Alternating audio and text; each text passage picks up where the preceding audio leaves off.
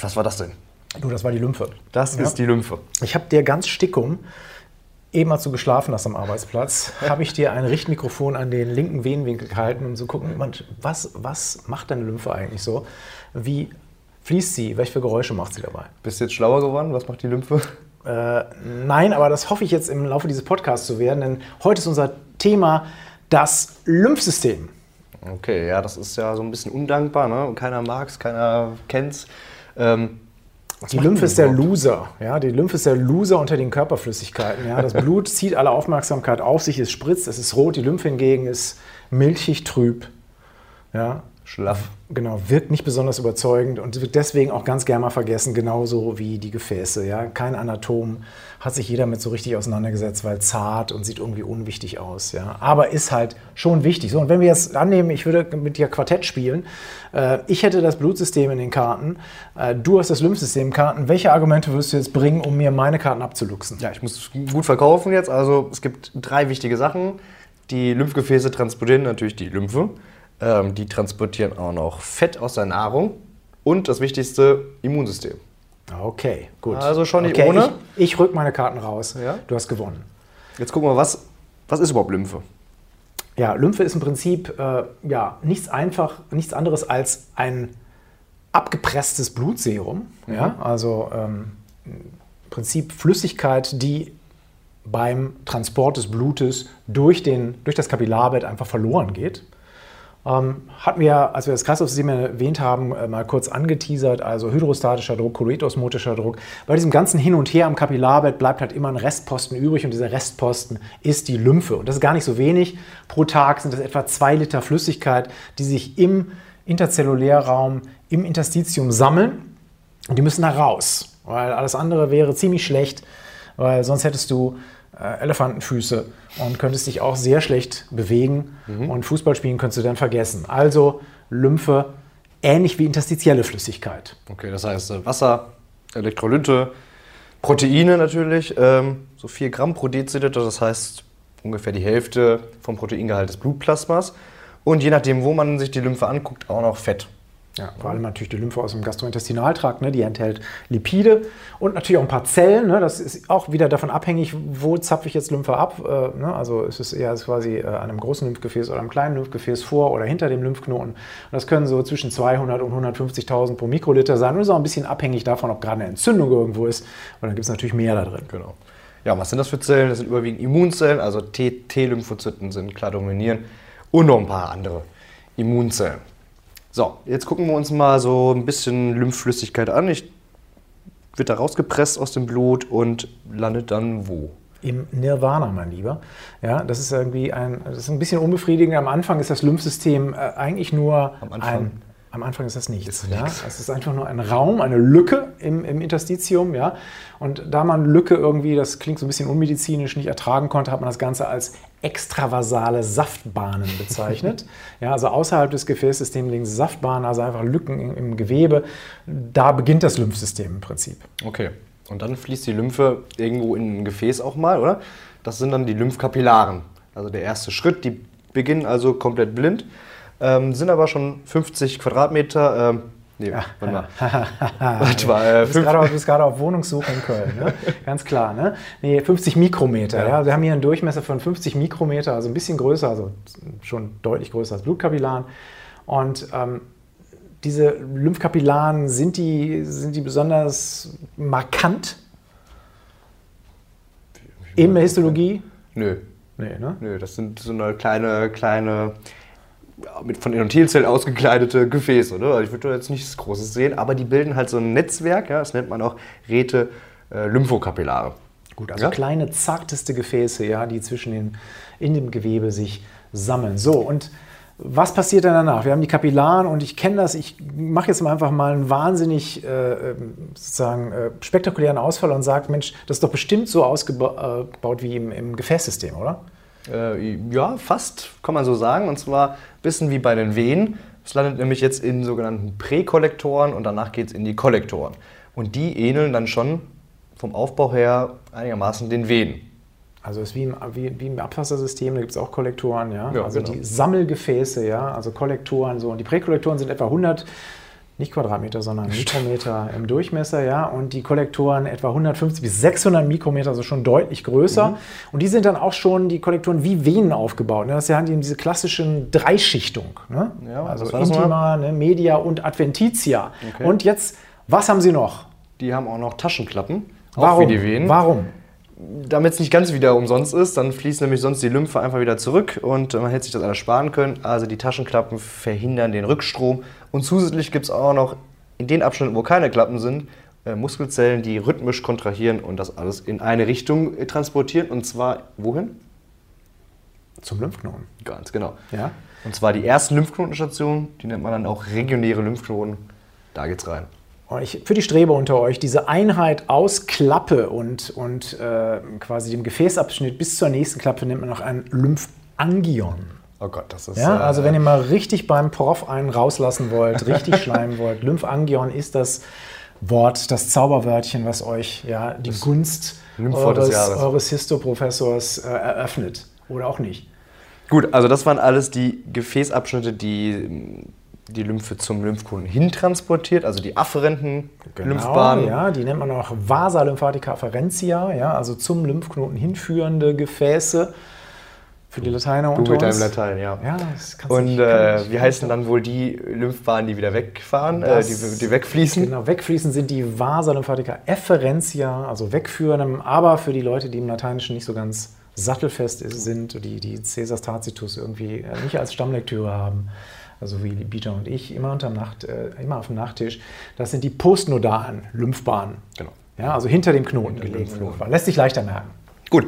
Das heißt, die, äh, die Lymphe fließt aus dem Lymphknoten weg, und zwar in weitere Lymphknoten, in Sammellymphknoten sozusagen, oder dann in die größeren äh, Lymphstämme, das sind dann die Trunki-Lymphatik. Genau, die sind schon mehrere Millimeter weit, ja, haben auch eine dickere Media und Adventitia und kommen meist paarig vor. Okay. Und dann geht es wohin? Jetzt ja, nach dem Trunki kommen die Ductus, ja, okay. also die großen Gänge. Mhm. Und das ist jetzt ganz wichtig. Und da gibt es auch nur zwei, aber die muss, man, die muss man wissen, weil das sind nun wirklich schon ganz wichtige Strukturen. Die darf man äh, nicht aus dem anatomischen Register streichen. Das ist zum einen der Milchbrustgang, der Ductus thoracicus mhm. und der Ductus lymphaticus dexter. Sehr gut. Ja, das sind die beiden großen äh, Lymphgänge. Und das lässt sich eigentlich ganz einfach merken, weil der Ductus lymphaticus dexter sammelt alles aus dem rechten oberen Quadranten, also ähm, letztendlich rechter Kopf-Halshälfte und rechter Arm. Mhm. Und der Milchbrustvorgang Ductus thoracicus den ganzen Rest, sprich okay. vom C bis zum Scheitel. Alles auf der linken Seite. Gut, gucken wir, uns mal ein bisschen, gucken wir ein bisschen an, wie der verläuft. Also der entsteht unter dem Zwerchfell ähm, aus den Lymphstämmen der unteren Extremität und aus den Baucheingeweiden. Das heißt, der transportiert auch das ganze äh, Fett und dieses, diese fettreiche Lymphe heißt dann auch Chylus und entsprechend sammel, ist die Sammelstelle ist die Zisterna Chyli. Genau, Zisterne ist das, was ich hinter dem Haus stehen habe, um das Regenwasser zu sammeln. Ja. Im Milchbrustgang oder im Anfang des Milchbrustgangs ist halt diese Zisterna Chyli angesiedelt und ähm, ist ein bisschen ausgesackt. Ja? Genau. Und von da aus geht es richtig los. Ja, die ist ein bisschen rechts neben der Aorta, dann geht es los durch das Zwerchfell zusammen mit der Aorta hinter dem Ösophagus zum linken Venenwinkel. Ähm, kurz bevor es da einmündet in den Venenwinkel, nimmt es noch die, den Truncus jugularis und subclavius auf, also aus dem äh, linken Arm und aus dem linken Hals-Kopf-Bereich. Und der linke Venenwinkel, der wird gebildet durch die Vena subclavia, die linke, und die linke Vena jugularis interna. So ist es. Ja. So. Das heißt, die transportiert eigentlich fast alles. Ja? Und was du gesagt hast mit dem Ductus lymphaticus dexter, also rechter obere Quadrant, der landet dann wohl im rechten Venenwinkel. Genau, ist auch nur ein Zentimeterchen lang. Ja, also es ist jetzt kein besonders markantes Gefäß, also sehr kurz. Also Ductus thoracicus ist jetzt hier unser klarer Hiro, auch das, der, das dickste Abwasserrohr des Körpers sozusagen. Genau. Ähm, ja, die Darmlymphe habe ich gerade schon mal angesprochen, Chylus, also die transportiert den ganzen Fett, den man mit der Nahrung aufnimmt, äh, ist entsprechend auch so milchig, weißlich gefärbt. Ähm, ja, aber was soll das Ganze? Warum genau, kann man nicht einfach das mit dem Blut transportieren? Wir sind jetzt bei einer ganz wichtigen Funktion, ja, dem Fetttransport der Lymphe. Ne? Also wenn wir jetzt gesagt haben, okay, Körperflüssigkeit ist eine Sache, aber Fetttransport halt irgendwie die zweite wichtige Sache. Das wäre eine zweite Trumpfkarte, ja, weshalb ich leider Gottes meine Erythrozytenkarte rausrücken musste. Keine Chance.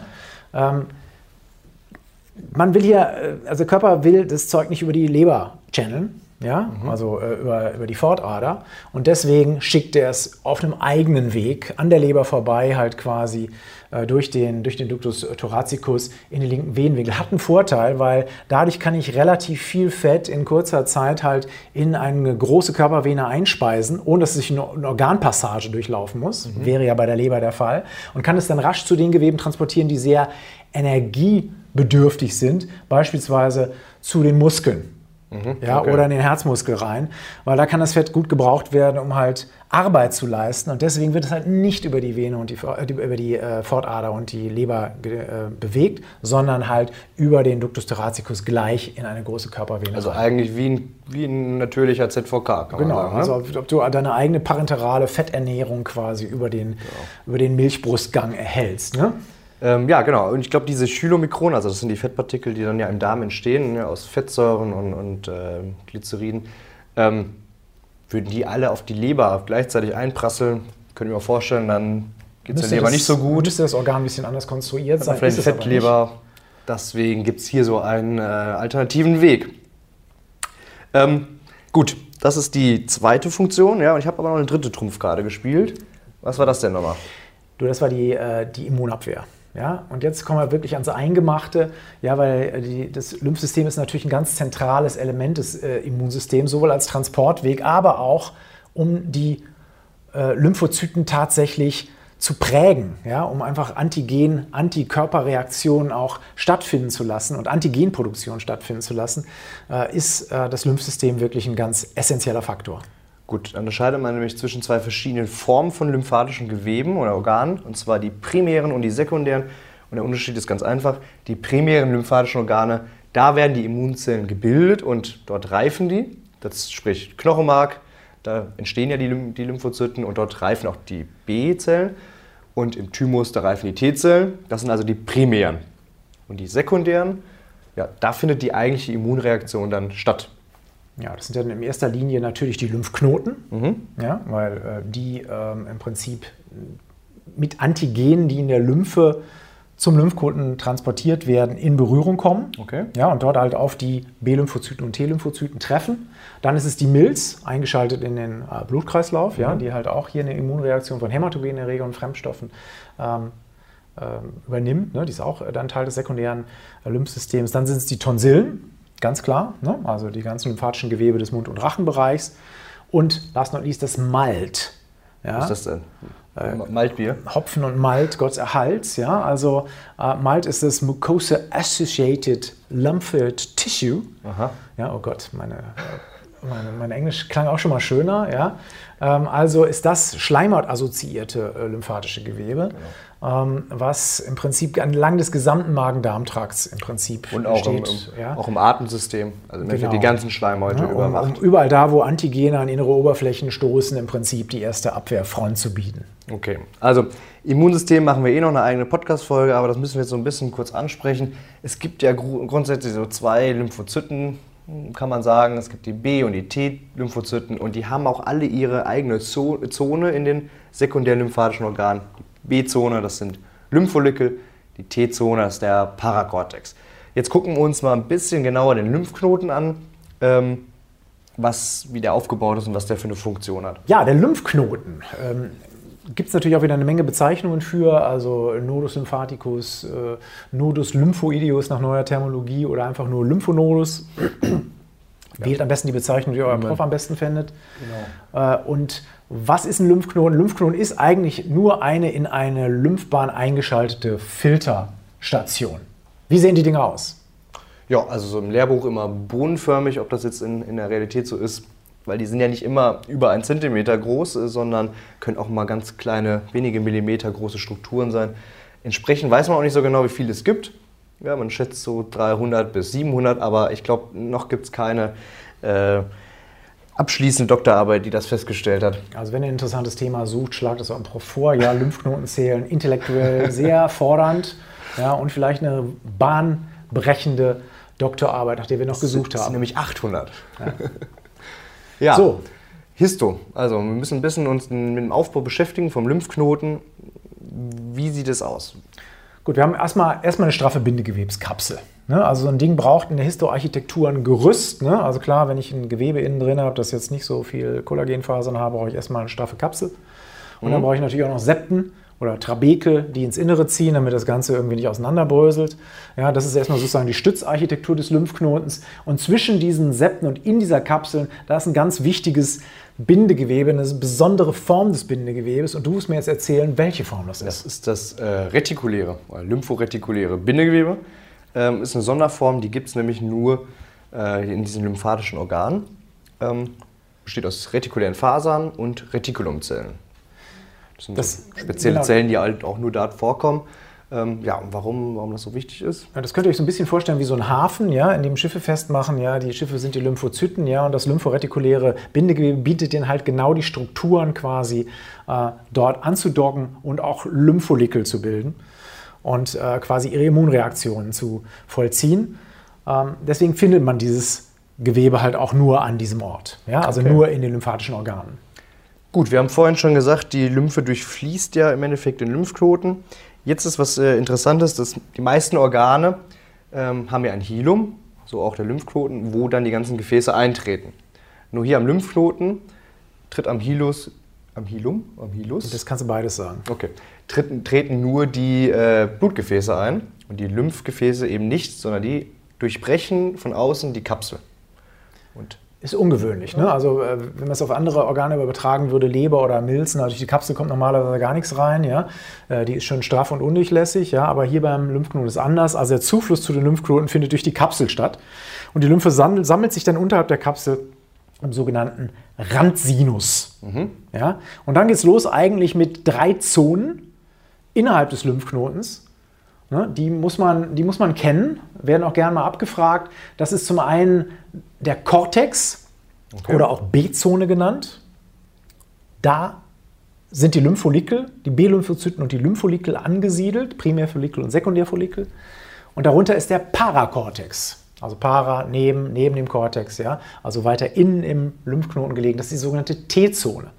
Und in der T-Zone, ähm, da gibt es was Spezielles, kommen wir gleich zu, eine spezielle Venenart. Unterhalb des Parakortex schließlich dann die Medulla also das Mark des Lymphknotens. Also nochmal für die, die nicht genau zugehört haben: Cortex, Paracortex, Medulla ist der Aufbau des Lymphknotens. Und jetzt diese Venen da, diese komischen Venen, was sind das für Venen, Bijan? Die heißen hochendotheliale Venolen. Klingt so wie ein katholisches Priesteramt. Sowas von ist also im Endeffekt äh, der Name erklärt, hochendothelial, die haben ein hohes Endothel. Ja, was das Besondere ist aber dabei, nur dort können die Lymphozyten aus dem Blut in den Lymphknoten austreten. Okay. Ja, das heißt, die Lymphozyten kommen in den Lymphknoten übers Blut oder über die Lymphe, aber raus geht es auch nur über die efferenten Lymphbahnen. Okay, ist also eine Art Portal für Lymphozyten, genau. ja, die Hochendothelialveolen. Okay.